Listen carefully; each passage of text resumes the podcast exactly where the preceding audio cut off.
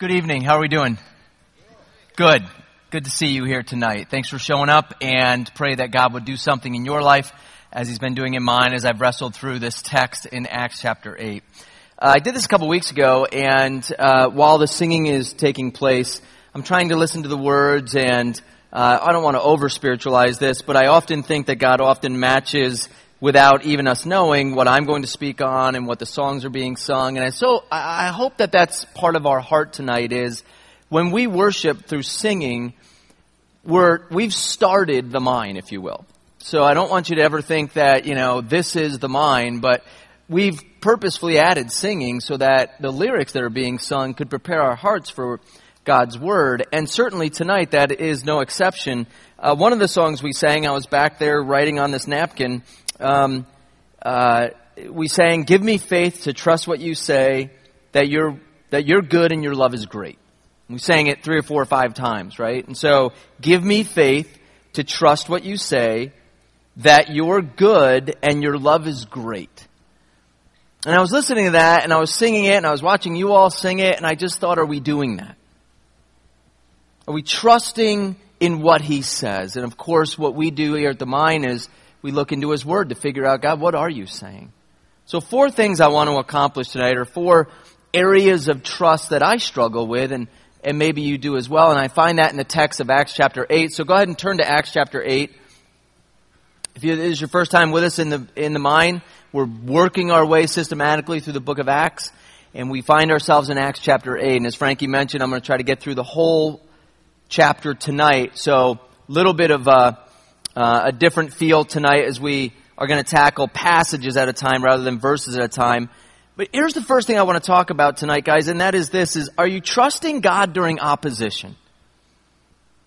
It's easy to trust God when life is good, right? It's easy to trust God when we're doing well and we're healthy and happy and the holidays have come upon us and, and we're just loving it. And maybe Thanksgiving was that for you, but I know for Thanksgiving for some of us it wasn't that. And all of a sudden now we're feeling this opposition, whether it's from coworkers or neighbors or family members themselves, about what we believe and why we want to celebrate this season so richly and, and so deservedly, I think. Are you trusting God during opposition? Because what I see in Acts chapter 8 is a lot of opposition. And these people that are going to be left to carry out the Word of God, they need to do that. They need to trust God during opposition. For instance, look at verse 1 here, and we ended right around here a couple weeks ago. In verse 1 of chapter 8, the text tells us that Saul was in hearty agreement with putting uh, him to death, it says, and that him is referenced to chapter 7, and that is Stephen. And we talked about this a few weeks ago, that Stephen really becomes the first martyr of the Christian church. And what's fascinating to me is because we know the end of the story, it, it loses a little bit of luster. But if you were to just notice this man named Saul, right off of the first three verses of chapter 8, you would think the last person that God is going to use in any way is this guy. And here's why. And we read this, and I'm not sure we really understand what is taking place here in Acts 8 verses 1 through 3. The text says this, and Saul was in hearty agreement with putting Stephen to death. If you go back up to Acts chapter 7 and look at uh, verse 58, when they had driven him, meaning Stephen, out of the city, and began stoning him, and the witnesses laid aside their robes at the young feet of, uh, at the feet of a young man named Saul, and they went on stoning Stephen as he called upon the Lord. And he said, Lord, receive my spirit. And falling on his knees, he cried out with a loud voice, Lord, do not hold their sin against them. And having said this, he fell asleep. And then just keep going here, because I think that's what Luke wanted us to understand is, and Saul was in hearty agreement with this. Now again, I think in our Western culture here, we're really not grasping what was happening here. So, um, I don't know if we can, nuts, I pulled out the, do we have the, uh, is the image on? Someone clap or yell or something when you let me know when it's on. Um, in Acts chapter 8 then, Paul is, or Saul, is watching a man get stoned. Okay, and so I just want us to kind of just sit in that for a moment. He's watching a man for his faith get stoned to death. Now you may have some people that are in opposition to you. You may have some friends that you don't like or they don't like you because you're a Christian. You may have some people that really question your faith and have challenged you and they're kind of a thorn in your flesh. Do you have someone that would rejoice in your death? I mean, do you have someone in your life that doesn't like you enough to rejoice in your death? Because that's what Saul was doing to this man named Stephen. Um, is it up yet? Can we get we have any images? Right, I'm going to throw this image up. Got it? Good. Okay. Yes? Okay. Now again, this is a rendition, so take it for what it's worth. Can you imagine being Stephen right here? Look, look at the guy. Look at the guy, you know, with the big stone, big rock over his head. Guys, being stoned to death was not a merciful, quick, take three cocktails and put you to sleep kind of an execution. And, and, and, and in this particular case, there wasn't even due process. Uh, look back up at chapter 7. Being, when they heard this in verse 54, the Jews were cut to the quick and they began gnashing their teeth at him. Drop down to 57, but they cried out with a loud voice when, when he said, Behold, I see the Son of Man saying on the right hand, they cried out with a loud voice and covered their ears and they rushed upon him with one impulse. And when they had driven him out of the city, they began stoning him. So get the, get, get, get what's going on here. He systematically went through the Old Testament and accused them of murdering Jesus Christ, if not them, then certainly their fathers. And because of that accusation, they lost it. The wheels come off here.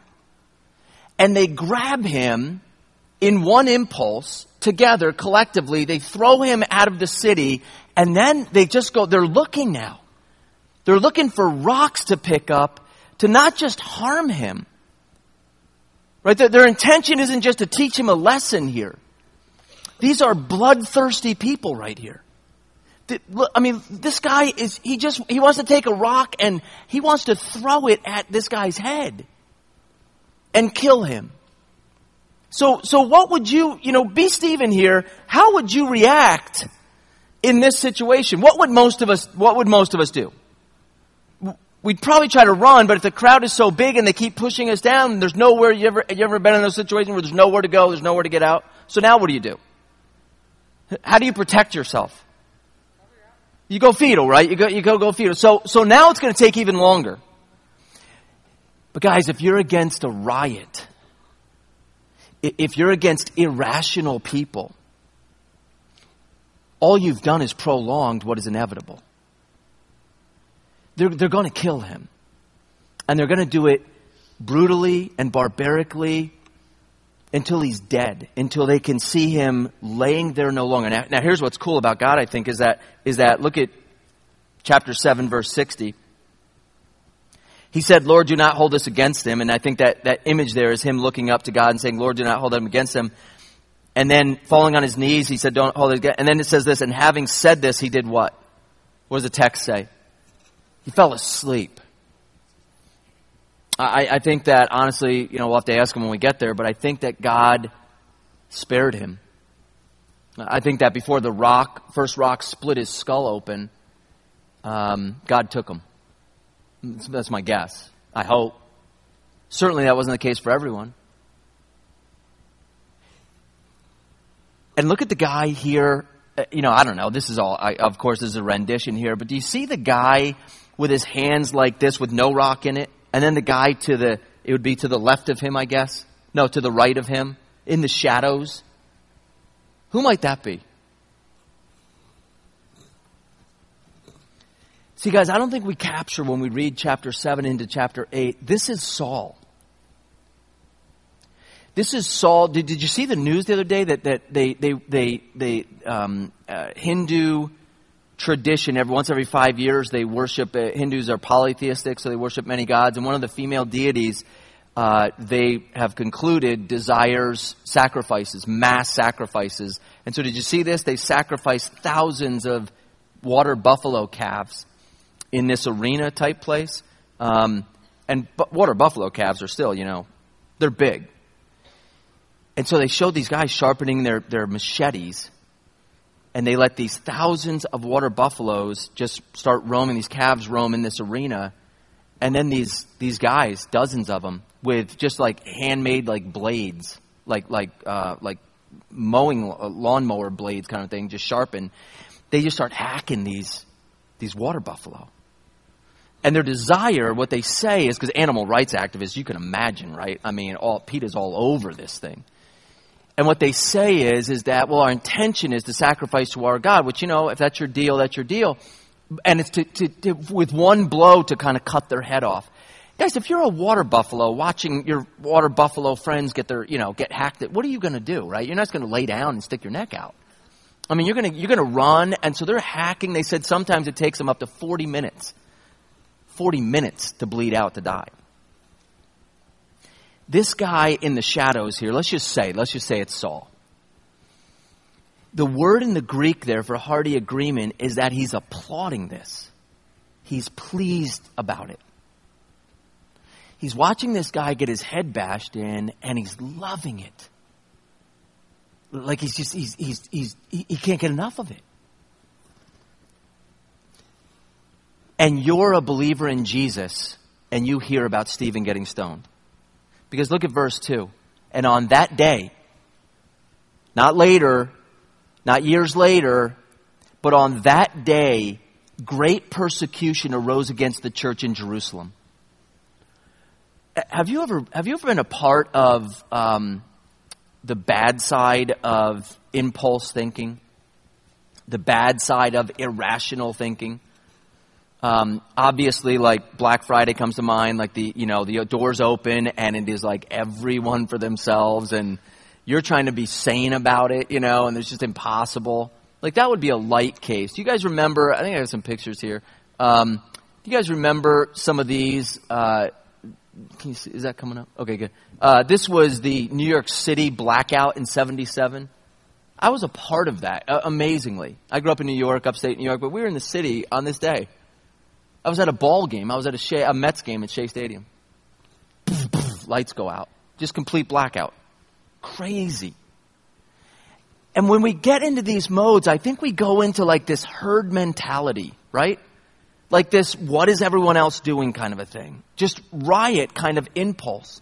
Um, this was, um, this was Rodney King rioting.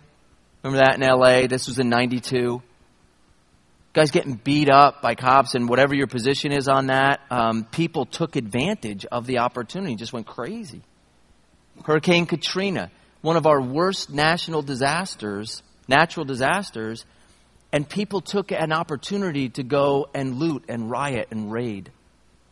And then, of course, most recently, then uh, um, Ferguson, right? This whole big issue about who's right and who's who's in the wrong and whatnot but people don't see it that way. They see it as not, not an opportunity to protest or not an opportunity to say, hey, what, we think what you're doing isn't right or what you did or what it is right or whatever. They see it as an opportunity as there's a store, let's bust in, let's steal some stuff. And guys, that's, that's herd mentality. It's saying, hey, even, even if I wanted to think rationally in this moment, I can't because of whatever's happening around me. That's what's happening right here. It says on that day, after they watched Stephen basically get his head split open, a great riot occurs, a great persecution arose against the church. So you're the church in Jerusalem now. You just heard there's running and there's panic in the streets now, and now they're going after believers. If you're part of the way, if you're part of this Jesus movement, your life is now in danger. How apt are we at this point to trust God? Right? How apt are you when, when, when maybe even something smaller comes your way? Do you go into fetal? Do you run? Do you try to figure out on your own? Or do you stay the course? And do you say, God, you're bigger than this? Because here's what's amazing. Look at verse 4. Uh, go, to, go to verse. We'll go to verse four, but go to verse three first, or two. I mean. On that day, a great persecution arose against the church in Jerusalem, and they were scattered throughout the regions of where? Judea and Samaria. And where were they originally? What city are they in right now? Jerusalem. Okay? Hold your finger there. Just go back seven chapters. Go, go to Acts chapter 1. Just go to the book of Acts, chapter 1. Because here, here's my second point. The first is you got to trust him during opposition. You really do. You have to trust him in opposition because here's the reason why, guys. I really do think this. Because God is going to accomplish his will. He's going to. Look at Acts chapter 1, check it, check it out in verse 7 and read verse 7 and 8. And Jesus said to him, Jesus says to the disciples this, is it, it is not for you to know times or epochs, which are basically um, uh, particular times or general times, which the Father has fixed by his own authority. But Jesus says this, You'll, you, you shall receive power when the Holy Spirit has come upon you, and you shall be my witnesses Three places you're going to be my witnesses Jerusalem, Judea, Samaria. And you're a disciple listening to Jesus tell you that. Do you think for any stretch of your imagination, the way you're going to get to Jerusalem, Judea, and Samaria, particularly Judea and Samaria, is through persecution? Do you think when Jesus said that to the disciples, they were thinking, boy, I hope it plays out like this. I hope one of our faithful gets his head bashed in, and then I hope a great riot occurs, and I hope my life's on the line, so I hope I just pack up what I can and scatter, and it just so happens coincidentally that I end up in Judea or Samaria. Jesus, if that's your plan, that's a great plan. Like I'm in for that, right? They were probably thinking, like we think, I see the end game, and now what my job is, God, you've, you've given me a passion for youth. You've given me a passion for missions. You've given me a passion for family ministry. You've given me a passion for children's ministry. You know, whatever it is. You've given me a passion to be a nurse. You've given me a passion to be a teacher. What, you know, whatever it is. I see the end game. And then what we do as believers, I think, is often we say, now God, my job is to help you figure out how I'm going to get there. Right? So, so God, I know you have a plan, and I know I've got a plan. So we're going to set up a date, we'll get some coffee, and we're just going to merge our plans. And that way, it's a win-win. God, everyone wins. And so Jesus tells the disciples, you're going to be my witnesses even to Judea and Samaria. And then what he says, well, we're not in chapter 1 anymore, even to the remotest parts where? of the earth, which at that time was probably like, like into Asia and South Africa and into Southern Africa and stuff. Like those were, that was the ends of the earth at that time. And the disciples are thinking, that sounds great. And I think I know how to get us there. I've got a plan. And I guarantee you their plan did not include death by martyrdom, persecution, grab what you can, and let's just go. And yet, that's the way God wanted it to play out. See, guys, I, some, I, sometimes think that we don't trust God when it doesn't fall into the plan that we had created. And then when the plan that we had created doesn't go the way we're looking, we say to God, it's, I, I'm not going to get to the end game. Right? I'm not going to get to be a nurse. I'm not going to get to be a missionary. I'm not going to get to work with youth. Why? Because I started down this path and then something came up and now I'm over here. How am I going to get over there? And what God, I think, is saying here in Acts is, are you trusting me? Give me faith to trust what you say. Like that should be our prayer tonight. That should be our cry tonight. We sang it like 20 times. But it's not really tested until your plan doesn't align to God's, and then God says to you and to me, guess whose plan trumps whose? So create a plan, that's fine. And if by chance your plan matches mine, wonderful. But guess what? If your plan doesn't match mine, guess whose plan wins? And we see this with Philip. Watch this. Look at verse 4. Oh, well, uh, real quick in verse 3. Actually, verse 2, really, really fast.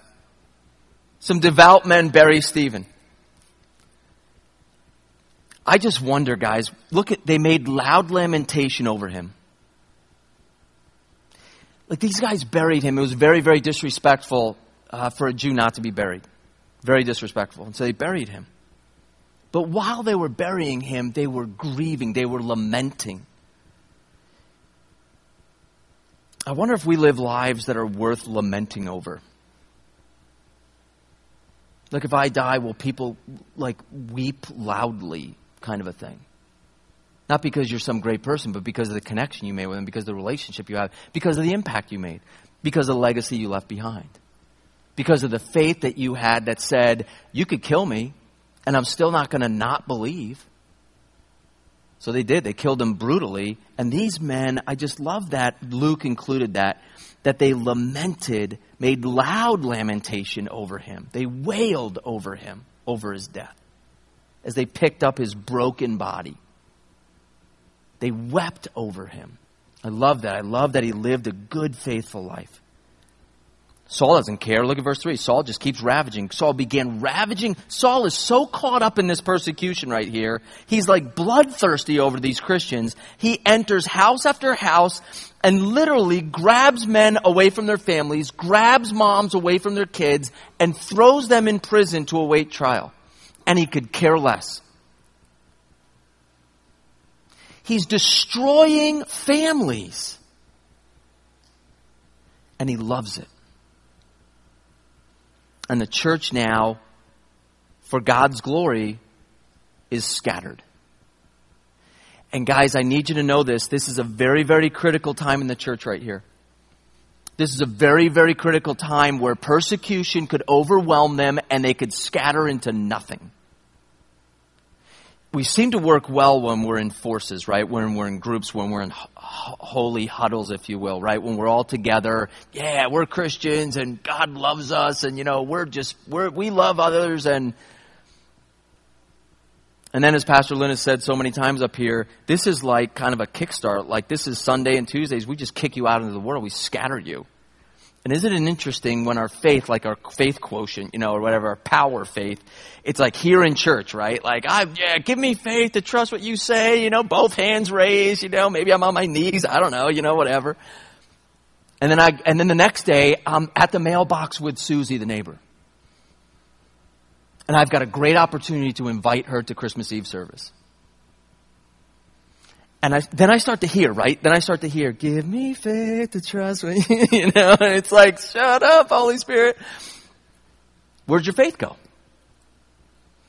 And I'm with Dan at the, at the, at the desk, right? And Dan's like, you know, and, you know, just, how, how was your weekend? You know, what'd you do this weekend? And he just, Dan just opened the door at work for me to talk about, wow, I was at church and had this guest speaker and talked about anger and, you know, just really just had to wrestle with that. I just loved it. And, hey, do you go to church? Hey, do you, you ever think about that and how God thinks about our anger and and that window is what, like three seconds long? Give me faith to trust. and and we, we either step in or we don't, guys. I love what happens in verse 4 because those who were scattered, listen to this. Those who had been scattered went about preaching the word. They didn't give up. They, they, some of them may have even witnessed Stephen getting murdered, and they didn't give up. They kept going.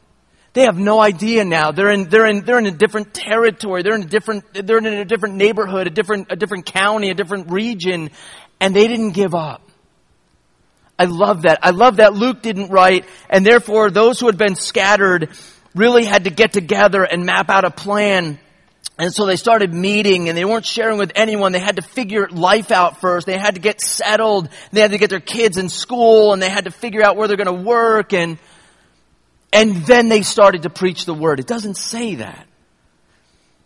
Therefore, those who had been scattered went about preaching the word. Do I trust God during opposition? Do I trust God that He will accomplish His will? You will be my witnesses in Judea and Samaria, even to the ends of the earth. I know how you're going to get there. You don't know how you're going to get there. Trust me. I want you to be a nurse. I want you to be a minister. I want you to be a school teacher. I want you to be an accountant. I want you to be a CEO. I do. I really do. I want you to do that. I want to give you the desires of your heart. I just need you to trust me. I'll get you there. Uh, guys, I, I, think long ago I told you this story. I came to the mine when um, uh, Jeff Royce was teaching. Anyone was anyone here during Jeff's time? Okay, a lot of us. And I saw Jeff teaching probably right from here.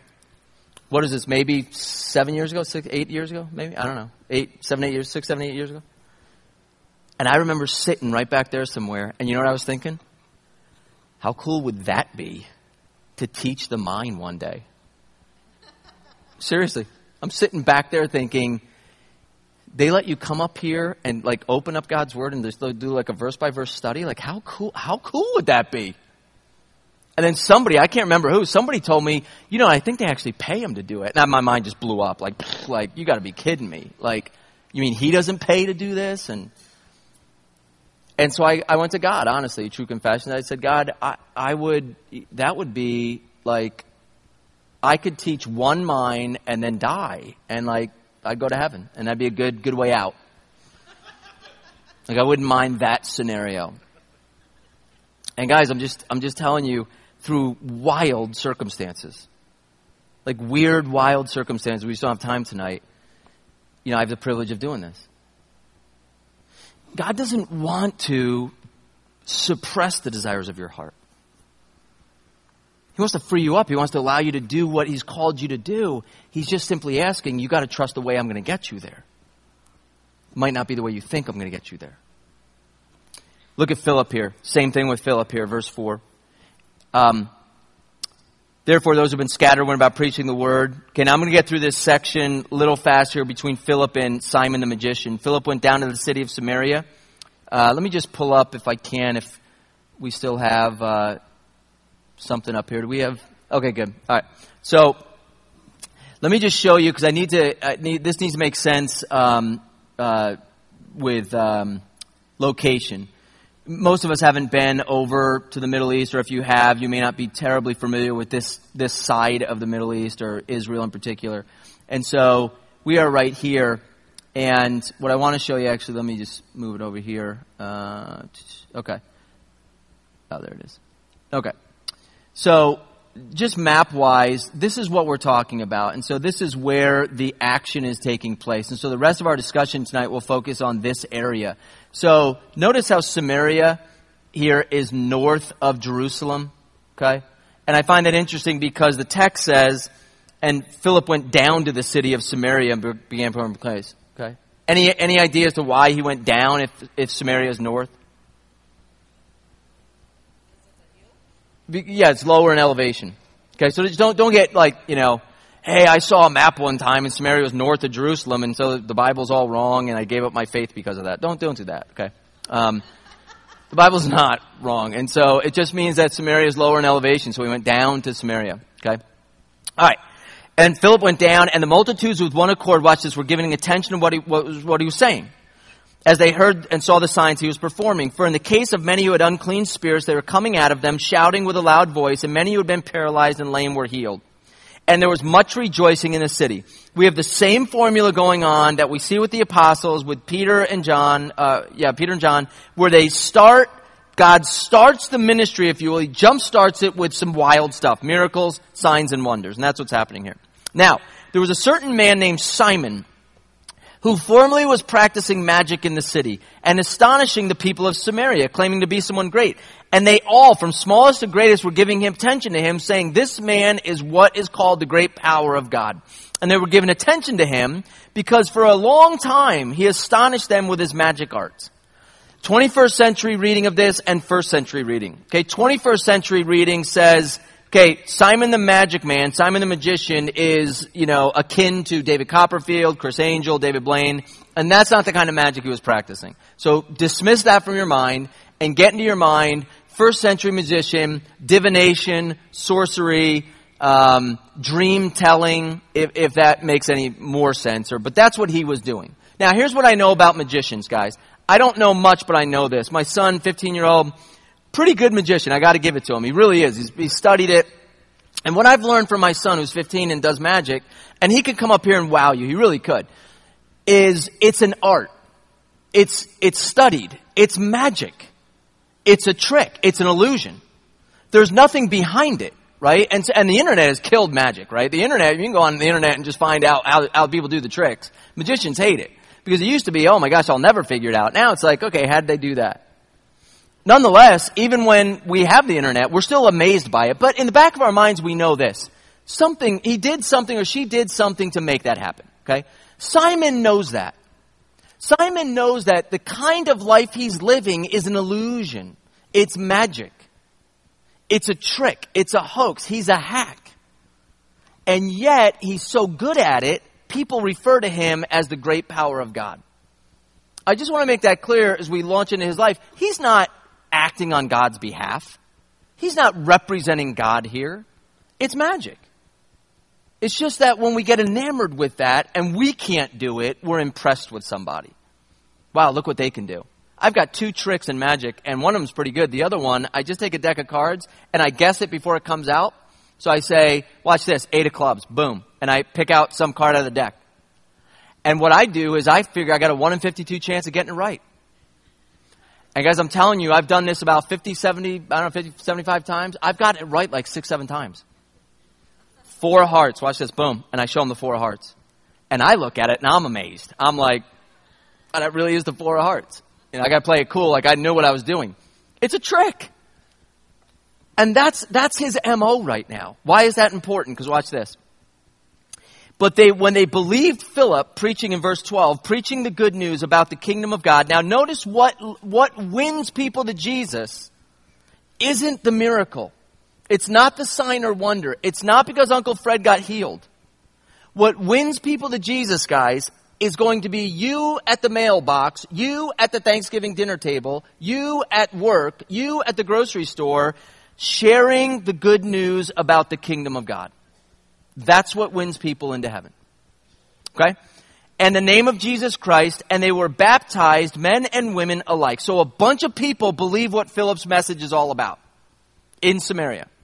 And now they want to get baptized to proclaim their faith. Look at verse 13.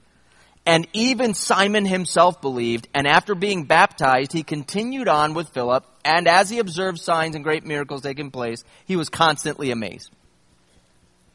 It seems like Simon bought in. Okay, Simon's just, he went for it. He, he saw, heard the message, he loved the message, he went for it, and now he's a believer.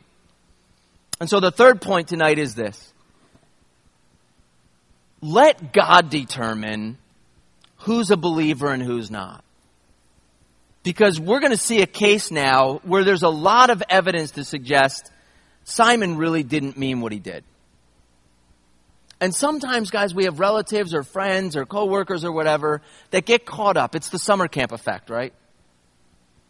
Who wants to come down front? Who wants to walk the aisle? Who wants to raise their hands? And it's just, it's, it's an emotional plea. And for whatever reason, the song made sense, you know, I felt it or whatever, I made the, I made the decision, but it wasn't a legitimate decision.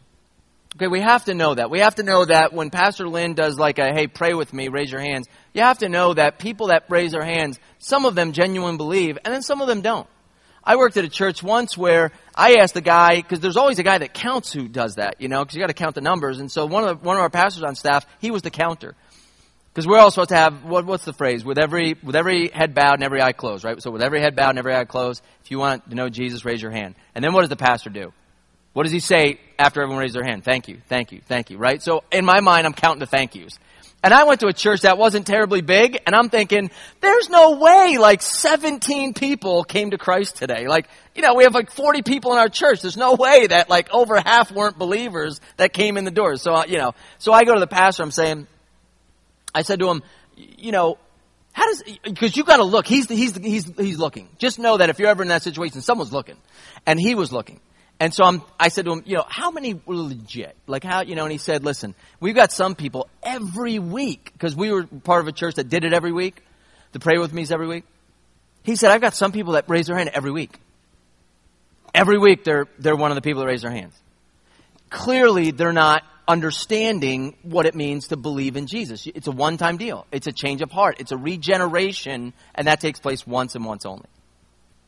Okay? So the question is did Simon really believe?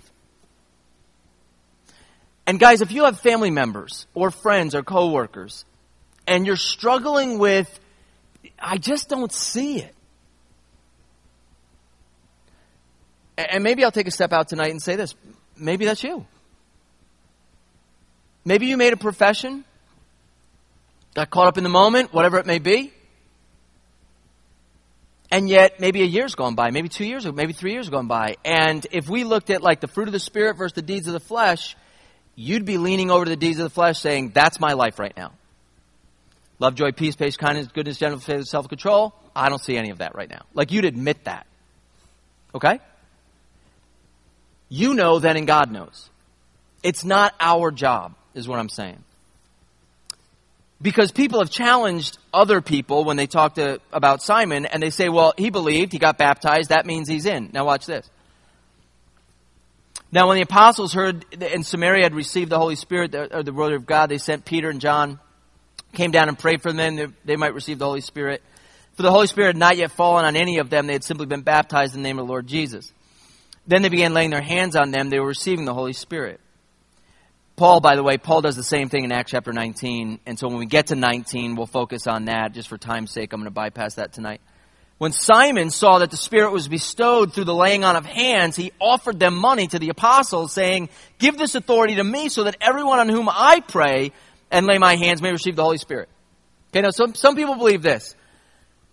Why would Simon offer the apostles money? Again, against his backdrop. He's a magician. He's used to conjuring up things, but he's doing it, you know, at this level. He sees Philip walk into town, and Philip's healing people. Philip's proclaiming miracles. Like, he doesn't know how he's doing it. So a bunch of people believe in Philip's message, and Simon says, I want in on this. Then the apostles come down, and they touch people, and literally the Holy Spirit then is given to those people. And in Acts chapter 19, we're going to see when Paul does it, they begin speaking in tongues and have this, the sign gifts are all given to them at that point. So Simon sees that, and he goes to the apostles and says, I got to get in on this. I mean, like I've done magic like this. Like I can do some good, pretty good dream telling, you know, and I can, you know, do some divination every now and then, but like, you know, you, you guys are killing it here. So I'll even pay for it. And sometimes, guys, we just don't know what the motive of people's hearts is. Because Peter says this. Peter says to him in verse 20, May your silver perish with you, Simon, because you thought you could obtain this gift with money, you have no part or portion in this matter, for your heart isn't right before God. So that's why people think that Simon really never believed. Because Peter's calling him out right now. Peter's saying, You didn't make, you, you, you got dunked. You, all you did was get wet. Your heart isn't here, Simon. You want to buy this. You want to, you, you want to buy what God has given, bestowed upon us as gifts. You want, you want to buy it for your own glory, for your own use. He says, may, may your silver perish with that kind of thinking. Therefore, repent of this wickedness of yours. And pray that the Lord, if possible, the intention of your heart may be forgiven. For I see that you are in the gall of bitterness and in the bondage of iniquity. I mean, Peter saw right through him here. And he leaves Simon, and Simon says, Pray to the Lord for me yourselves so that nothing of what you said may. He got, he got scared right here. Right? He got really, really scared. And he said, Guys, I don't want any of that to happen. So pray for the Lord, please. Pray, pray yourselves for me. That I, that I would actually repent, truly repent. Kind of the, the, the jig is up here. Peter called him on it. Okay? And so, guys, if, if, if people are in your life that you're thinking, ah, man, I just don't know. Uh, my, my encouragement tonight is just trust God. Just trust that God knows, and He will use people that have the gift of discernment to speak into those people's lives and call them on what maybe you're, you're questioning. It becomes a really difficult thing when we start what we call like fruit picking, spiritual fruit picking. You know, we're, we're, we're checking people out by you're in, you're out, you're in, you're out, and we can really spin our wheels doing that. Let God use people with the gift of discernment to say to those people who need it, you better check yourself. Okay? One more thing and then we're done tonight. In fact, I apologize greatly. I don't even have a watch on me. Okay, good. I got a little bit of time. Okay. Um, let me go back to that because I want to keep the map up. Okay. One more thing, and that's this. Okay, trust God to resist, uh, that you can get through opposition. Trust God that He has a will and His will is going to be accomplished. Trust God that He knows the people who truly love Him. And then finally, this, guys trust God that He really seriously is and can do amazing things through you. You gotta trust Him. I know sometimes life is mundane. I know for a lot of us, life is just the grind. We go to work, or we raise a family, or we're just doing our thing, and week after week, year after year, and we think, God, seriously? You, please, don't leave here tonight doubting that God can use you. Philip is a nobody, guys. Philip is a guy who loves the Lord and he has no special skill set or talents. He's just obedient and faithful. And God says to Philip, Remember when I said, I'm going to make you my witnesses in Judea, Jer- uh, Jer- Jerusalem, Judea, Samaria, and then even to the remotest parts of the earth? How would you like to be that guy?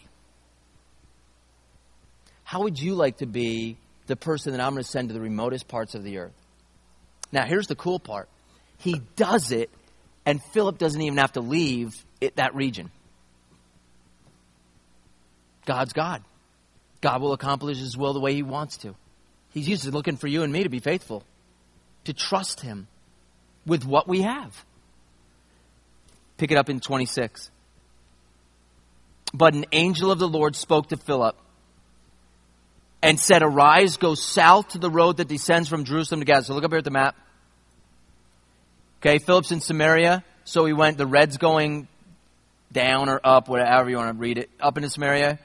He comes back down in Jerusalem, and then the angel of the Lord says, Go from Jerusalem, and then over here to the left here, far left, bottom left is Gaza, or Gaza, okay? So the angel of the Lord says basically, okay, start in Jerusalem, and just start walking. There's a road here. You can't really see it, but there's a road here. And he's right about where, oh, nuts. Now it's going to probably tell me about one of these cities that I really don't want to know about. All right.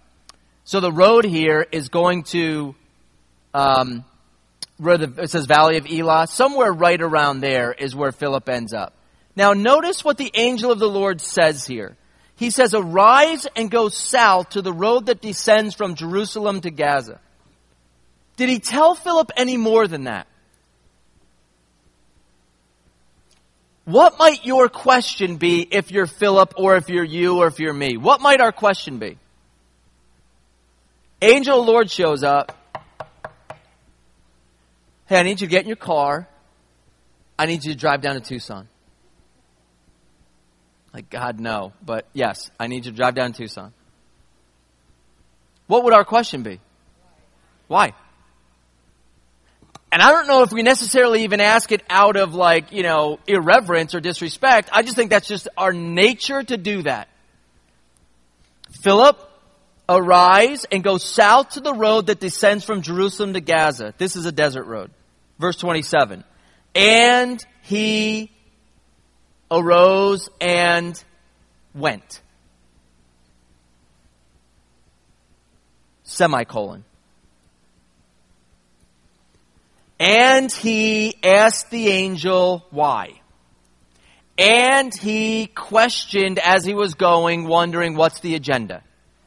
And he asked the angel, who's going to pay for this? And he said, where do I turn in my receipts? Right? I need you to get up. Look where he is. He's in Samaria. I need you to go down Jerusalem, hang a left or a right, and Start walking to the road to Gaza. Okay? Guys, word of advice. If an angel ever tells you to do anything, just do it. I mean, get out of bed, put on your shoes, do whatever you need to do, and just go. I mean, God leads us in all kinds of ways, right? I mean, God, you know, softly speaks to us. He uses other people. Sometimes there's dreams, you know, and how many of us, seriously, I mean, how many of us audibly have heard an angel of the Lord say something. So if that happens to you, I'm just telling you, you're, you're special because it doesn't happen to most of us. So kudos to you. Write a book and we'll buy it. But do what he says. Don't question him. And I think, honestly, guys, I think if verse 27 started with, and Philip said, I'm going, I'm just curious, what do you want me to do? I think we have a totally different story. I think it may, I think it may play out like this. Um, I don't want you to do anything now. So go back up to Samaria or go do whatever. Go plant a church. I don't care really. Because what I wanted you to do, I'm going to pick someone else now. I think we have a totally different story for Philip's life. Why, why, why do we struggle, guys, with obedience? Um, I'm doing some research on kids right now, and oh my gosh, some guy came up with eight characteristics of 21st century parents, and he gave them all titles. Helicopter parents is obviously in there, but then there's like karaoke parents, there's star parents, uh, there's bullied parents, there's uh, sergeant parents, et cetera, et cetera. And they all mean basically the same thing, which is we are parenting much different than we did when we were growing up or, you know, when our grandparents were growing up, et cetera. Parenting is much different today. And it has a lot to do with this disobedience. The bullied parents is the, the, the category for that is you're a parent that your kid just runs you. Your kid just runs you. And I think a couple weeks ago I showed you a little clip of that, of a kid running his parents, just screaming at his mom and the mom's videotaping it. I don't know why. Uh, maybe she wants to send it to someone. Clearly, it got on YouTube, so she's videotaping her kid just going off on her. And I teach high school, and I showed my seniors this, who are 17, so they're not out yet, you know, and they're a little older than this kid. Kid was about seven. And I said, "What would you at 17 or 18? Like, what would you do?" It was a minute and a half rant about why he couldn't watch TV that night. Told her to shut up stomping his feet, kicking things. And, and I, we played it, and I got to the end, and I said, What would you guys do? And almost to the person, all the 17, 18 year old kids said, like, that, that kid wouldn't have a backside right now. Like, that kid would be, you know, that kid's going to struggle with obedience. The angel of the Lord shows up to that kid's life even 20 years from now. You, th- you tell me that kid's going to say, and he arose and went, and behold, blah, blah, blah. That kid's going to tell the angel, let me tell you something. You know? What, where'd that come from? Jen Wires today, uh, in job interviews, will actually question and argue with the interviewer. Um, they'll ask sometimes more questions than the interviewer. Well, what kind of a job is this? What are you going to offer me? What's the, what's the pay scale here? How fast can I move up this company? There was one report of a girl taking an interview, uh, 20, early 20s. She said to the interviewer, uh, Who's the guy above me? Or who's the girl above me? And they said their name. And she said, I'll have their job in 18 months. And it took that person like 15 years to get that position. Where does that come? What, you, any thoughts? We got a we got a minute here. Any thoughts? I'm just I'm curious. Um, we have a we have a, a runner here. Any thoughts on where that comes from? Yeah, we just keep, we get her a mic here. You can shout it out too.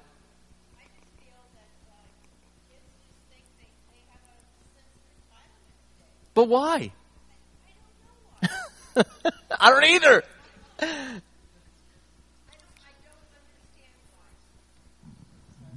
Does anyone?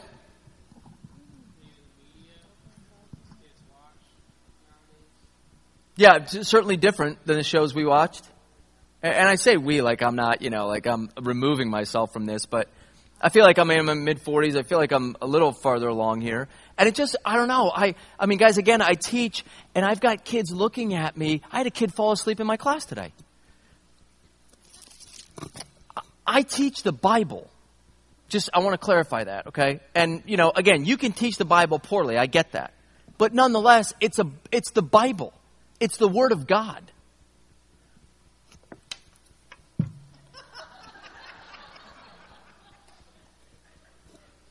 I'm up there teaching, And I look over, he, he was, that's, that's what he looked like. It was 9.30 in the morning. Oh, I, I lit him up. I, actually, I went over to him and I just, I bent down and I just, I said, come see me after class. I don't want to interrupt you right now. just, shh, just keep sleeping. But after class, come see me. So after class, he was very late for his next class. I said, above everything, I said, honestly, above everything, you know, I don't care. I don't care if you don't like my class. I really don't. Like, I get paid the same way, right? And so, I don't care if you don't like my class. I greatly care that that is the epitome of disrespect. When you lay, physically lay your head down, no notes, no note taking, and shut your eyes for more than a blink, like, like 10, 15 seconds of shutting your eyes, because he was claiming he wasn't sleeping. And I said, well, myself and the rest of the planet says that when you are lay your head down and have your eyes shut, that defines sleeping. So whatever you think it was, it, it was this. It was high, high disrespect. And I wish I could say, guys, honestly, I wish I could say, um, even at a private Christian high school, that that was the first and only time that's happened to me. But where does that come from? Yeah, and there's I think there's one in the back here too. Maybe, yep.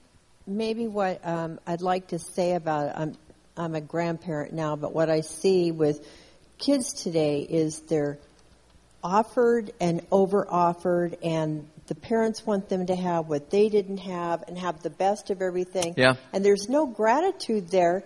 They're just always expecting. It's a struggle. Yeah, I agree. Expecting. They they have no. It's nothing to them. Yeah. Yeah, I, a lot of entitlement. And again, lest I get a bunch of emails or, well, my kid's not like that and I have the perfect kid and I get it. These, these are generalizations. I get that. But guys, research is clear. There is a different way of thinking today. That, that's not like debatable. That's not, you know, if your kid isn't doing that, praise God. He's, he or she's the exception. Um, it is a, it is, it, there is a lot of entitlement going on. Um, I'll give you my thought in just one second, but let me let me hear from. There's a, a person in the back here. Might have to shout it out. Does that work? There you go. Woo, sorry. As a fellow educator myself, I see it's the fear of failure from the parents. Yeah. More so, they're afraid of their children experiencing failure yeah. instead of seeing failure as an opportunity for you know, growth. Do you know? Do you mind me asking though? When did that happen, first of all, and why? I mean, I agree. I just, I'm curious as to, because I would argue that I think it's the breakdown of the nuclear family. I think that mm-hmm. there's a lot of things going on in the nuclear family, um, single parenting, the mm-hmm. stress of that, the survival mode that often, not just single parents, but often a lot of us find ourselves in. That we, we, do we abandon? Do we not? You know, and I don't want to make this a parenting lesson. I'm just, I just know that a lot of our kids, I think, when they read passages like this today, they see it through different eyes. Mm-hmm. They see it through, well, why wouldn't he ask where? I mean, that's a normal question. Why wouldn't he ask an angel of the Lord? well, that's a fair, you know. Seriously, I mean, I could ask a lot of my students, and they would say, yeah, it's a fair question to ask the angel of the Lord. Guy says, get up and go somewhere. It's a fair question to ask why, where am I going, what should I do? And there's there's just a there's a there's a I don't know there's something with the idea of just because that has lost a lot of emphasis today. I think a lot of us grew up on the just because. And while that can be even questioned, because sometimes the just becauses were wrong, there was a built in kind of respect there. There was a built in, okay, I get it. Like, just because. Because you're the parent. Because you're the authority. Because you're the teacher. Because you're the cop. Because you're, you know the principle. I get it. I'll, I'll do it. I may not like it. I may not agree with it. And let's be honest, guys, those of us who have kids or are a little farther along in life, we're not right all the time. But I think that the younger generation needs to give us that. Because they're going to be our age one day and they're not going to be right all the time. It is a respect issue. And what I, I guess I just want to point out here Philip is giving the utmost respect to the angel of the Lord Maybe out of fear. It doesn't say it, but it, it certainly out of obedience. And because of that, guys, because of your obedience to God, because of your faithfulness to Him, without a whole lot of questioning, Elizabeth's question, husband questioned the angel, right? Your, your wife's going to have a John, John the Baptist. And he questioned the angel, and the angel shut him up for nine months. The angel said, That's fine, ask your question, and then after that, you're not going to talk for nine months. And oh, how I wish I had that power sometimes, right? Why, why do we do that? I, I don't know. I, I think it's just human nature, I guess. Um, I'm just suggesting this. God is really, really a big fan of, obe- of obedience. Um, the thought over here, or we, or I need to move on really fast, but if we have a comment. It's hard to see. Okay, yep, there we go. I think we don't hold a lot of people, especially kids, accountable for their actions. True. You know, you have a lot of kids that their mom and dads try to, oh, my son or my daughter's, you know, they would never do something like that. Yeah. And they just kind of, it's hush hush, and that teaches kids that it's okay to do anything you want and you can get away with it. Listen, I wholeheartedly agree. If I was a kid and my parents were like, you know what, take this far, we're all taking this far. And if they don't do anything here, I'm taking this. Like that's the game we play as kids, isn't it? How far can I get away with this? At some point, we just got to draw the line here. All right. Anyway, um, angel of the Lord says, "Go," and he goes. Watch this. He rose and went. Behold, there was an Ethiopian eunuch. Why is this, why is the map still up? Because is the map still up? Is it up now? I'm sorry about that. I totally. Good. Okay. Why is the map still up? Because do you know where Ethiopia is? Okay, in Africa, right? So let me just zoom out here. Okay? And now we're in Africa. Okay? And Ethiopia, if you see the horn basically on the bottom mid right side of Africa, it's just to the left of that. There's a little body of water there. There, Kenya's over there, Somalia. Kind of just north uh, east of that would be um, Ethiopia. Okay? I will make you my disciples in Jerusalem, Judea, Samaria, and even to the remotest parts of the earth. And the angel of the Lord says to Philip, go, and he goes, and he's, and on his way, coincidentally, unbeknownst to him, there was an Ethiopian eunuch on the same road. A court official of Candace, queen of the Ethiopians. And this guy, this Ethiopian eunuch, was in charge of all of her treasure and he was a Gentile who converted to Judaism, and he just is coming back from Jerusalem because he was worshiping up there. Ethiopia to Jerusalem, guys, is like 750 miles. It's, it's a month by chariot. This guy's so committed to Judaism, he takes a month to travel all the way up through, coming up through Egypt, and then around the horn here, coming up through Israel, and then into Jerusalem. Now he's on his way back to Ethiopia, and right where the blue and white kind of intersect there, that's where these two meet. Philip has, he's never been to Ethiopia. He, he's probably never seen, because uh, this guy is truly an African, he's probably never seen someone like that, or if he has been very rare. And this guy has power. He's like the CFO of Ethiopia. He is the, he is in charge of the queen of the Ethiopians' treasure. Like this guy is, is somebody. And he's on his way back to Jerusalem, or back to Ethiopia to make the month long journey back. And, and it says in verse 28, and as he was returning and sitting in his chariot, he was reading the prophet Isaiah. And the Spirit said to Philip, go up and join this chariot. Now again, if you're walking along and you see a chariot and the angel of the Lord says, go up and speak to this chariot, what would your question be? Why? What do you want me to say to this guy? I have nothing in common with him. I'm walking. He's of power. We, we look different. We speak different. What do you want me to say? Would be an obvious natural question. Look at Philip's response. And when Philip had run up, I love that. He's like a, he's like a he's like a dog. Like, where do you want me to go next? You know, go to that chariot. Boom, I'm going. He gets up to the chariot, and he heard the guy reading Isaiah the prophet. And so Philip's question is this: Hey, do you understand what you're reading here? That's a great question. Philip had to have heard the sound of Isaiah the prophet coming from this guy's mouth and just thought, jackpot. Like, I know about Isaiah. Guys, don't doubt that God will place you in someone's path that you know the answer to their question. But it kind of begs the question, do you know enough about God's Word to feel comfortable if someone were reading God's Word and you approached them and said, hey, what you reading? I'm reading the book of Isaiah. Awesome. What passage are you in? Or would it be like, is that Old Testament, New Testament? Now wait a minute. Where, what is Isaiah now? In uh, Genesis, Exodus, Leviticus. You know, like, am I comfortable with that? Hey, what are you reading? I'm reading the book of John. Oh man, have you have you read chapter three yet? Because this is where it gets crazy good. See, so uh, Philip says, "What are you reading?" He says, "I'm reading Isaiah." And he says, "You understand it?" And the guy says, "Well, how could I unless someone guides me?" And he invited Philip up to come sit with him. Now, the listen to this: the passage which he was reading. He was led as a sheep to the slaughter, and as a lamb before its shears is silent, he does not open his mouth. In humiliation, his judgment was taken away.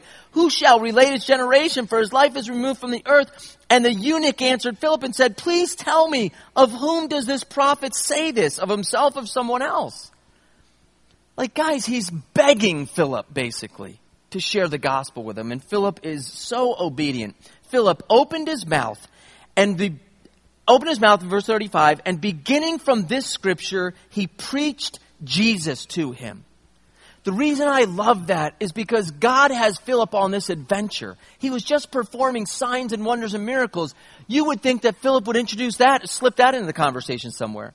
Hey, by the way, guess how we just met? You're not going to believe this. I'm just hanging out in Samaria after performing signs and wonders, by the way. I healed like 17 people lame to walk. I, I did that. And then I'm just hanging out in Samaria. Angel of the Lord says to me, boom, go, and I go. And all of a sudden now I'm here with you. You'd think he would slip that. I would slip it in. Philip began from the scripture preaching Jesus. Guys, that's all people need is Jesus. They don't need our wow stories. If it works for you, it works for you. But sometimes we, we get all confused and, and discombobulated in the story because we want to get all these other stories in. All they need to hear is Jesus. And here's the cool part. Did you know that you can preach Jesus from the Old Testament? Do you know that if someone's reading the book of Isaiah, you can share the gospel with them? Do you know that if someone's reading the book of Daniel, the book of Ezekiel, the book of Isaiah, you can share Christ with them? Don't ever think that, well, you're reading the Old Testament, I've got nothing to say about the Old Testament. He's reading Isaiah, and he just so happens to be reading about Jesus, coincidentally. And Philip says, You're reading about Jesus. Listen to this. They went along the road, came up to some water, and the eunuch said, Look, water, what prevents me from being baptized? Philip said, If you believe with all your heart, you may. And he answered and said, I believe that Jesus Christ is the Son of God.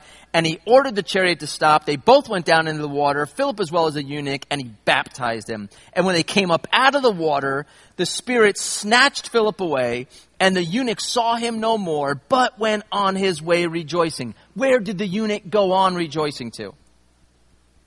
Ethiopia. First missionary to Africa, right here because Philip was obedient. Judea, Jerusalem, Samaria, and to the remotest parts of the earth all happened in Acts chapter 8. According to our way, probably not. Philip, real quickly as we close, Philip finds himself, look back up at the map, Philip finds himself in Azotus. Okay, from the blue line to the white line, it's about 20 miles. And I love, I love, love, love God's word, guys, because we don't, uh, the word snatch there and the Holy Spirit snatched Philip away is the same word in 1 Thessalonians 4, where we get snatched up in the, in the air with the Lord. Uh, it's the same in 1 Corinthians 12, where Paul is snatched away to the, to the heavens. I honestly think Philip dunks this guy, and then whatever you want to think. Star Trek, uh, Willy Wonka, where the kid just floats in the particles, however you want to think it. But the Holy Spirit said, I'm throwing you 20 miles away over to Azotus. Never saw him again. Never saw him again. The next time those two will meet is in heaven. And what a conversation that'll be. Dude, tell me about what happened when you got back to Ethiopia. Oh my goodness. Dude, tell me what is it like because when I come up out of the water and as I dry my eyes, you were gone. Where did you go? You're not going to believe this. The Holy Spirit just, just took me 20 miles away. What a great story. What a great time they're going to have. I want to be in on that conversation. Like, who are you? I'm nobody. I just want to listen to you guys talk. But Philip found himself in Azotus, and as he passed through, listen to this, he kept preaching the gospel to all the cities until he came to Caesarea, which is north right up here. Okay? I love, love, love Philip's obedience because he doesn't talk to people about these miracles or just odd events. We like to talk about them. His one focus was, do you know Jesus? I wonder if that's our message this holiday season. I wonder if it's because I'm trusting God in the midst of opposition because I'm trusting God that His will is greater than mine, because I'm trusting God that He has a plan and He's going to work it out, and I'm leaving the results to Him. I wonder, guys, if I could trust God in those four things, would I step out in faith just a little more this season? God really is. I want to end with this, what we started with. God, give me the faith to trust what you say, that you're good and your love is great. Let's pray. Father, I need that faith. Oh, I just need that faith, Father. I know people in my circles that need to know you. I know that um, family members that uh, not not just need to know you, but um, family members that need me to do better as a believer with love and joy and peace and patience and Maybe, Father, people in here, their, their lives are pretty secure with you, and, and that's a great thing, and I'm so glad they're here. But, God, maybe our trust level right now is pretty low. We really are trusting in our own strength, and by that I mean we're worrying a whole lot. We're anxious, we're stressed. Maybe some of us, God, need to walk out of here trusting you more. Maybe our prayer tonight is God, I don't know what that means in terms of how that's going to play out tomorrow or the next day. But I know you do. And maybe if I could just act like Philip act, God, here I am, I'm obedient. And so I'm going to grab some invite cards. I'm going to make sure I know the church's email address and website and first person to ask me, Father, you know, what, where do you do on Christmas Eve? What, where, where do you go to church? Boy, I'm going to be bold in that conversation. And I don't know where it's going to go, but I'm going to trust you for the results. I would love, Father, for that to happen uh, for these faithful servants of yours. So I pray that for them. I pray for great conversations to happen and great results because of you and your son. In Jesus' name, amen. Thanks, guys. We'll see you next week.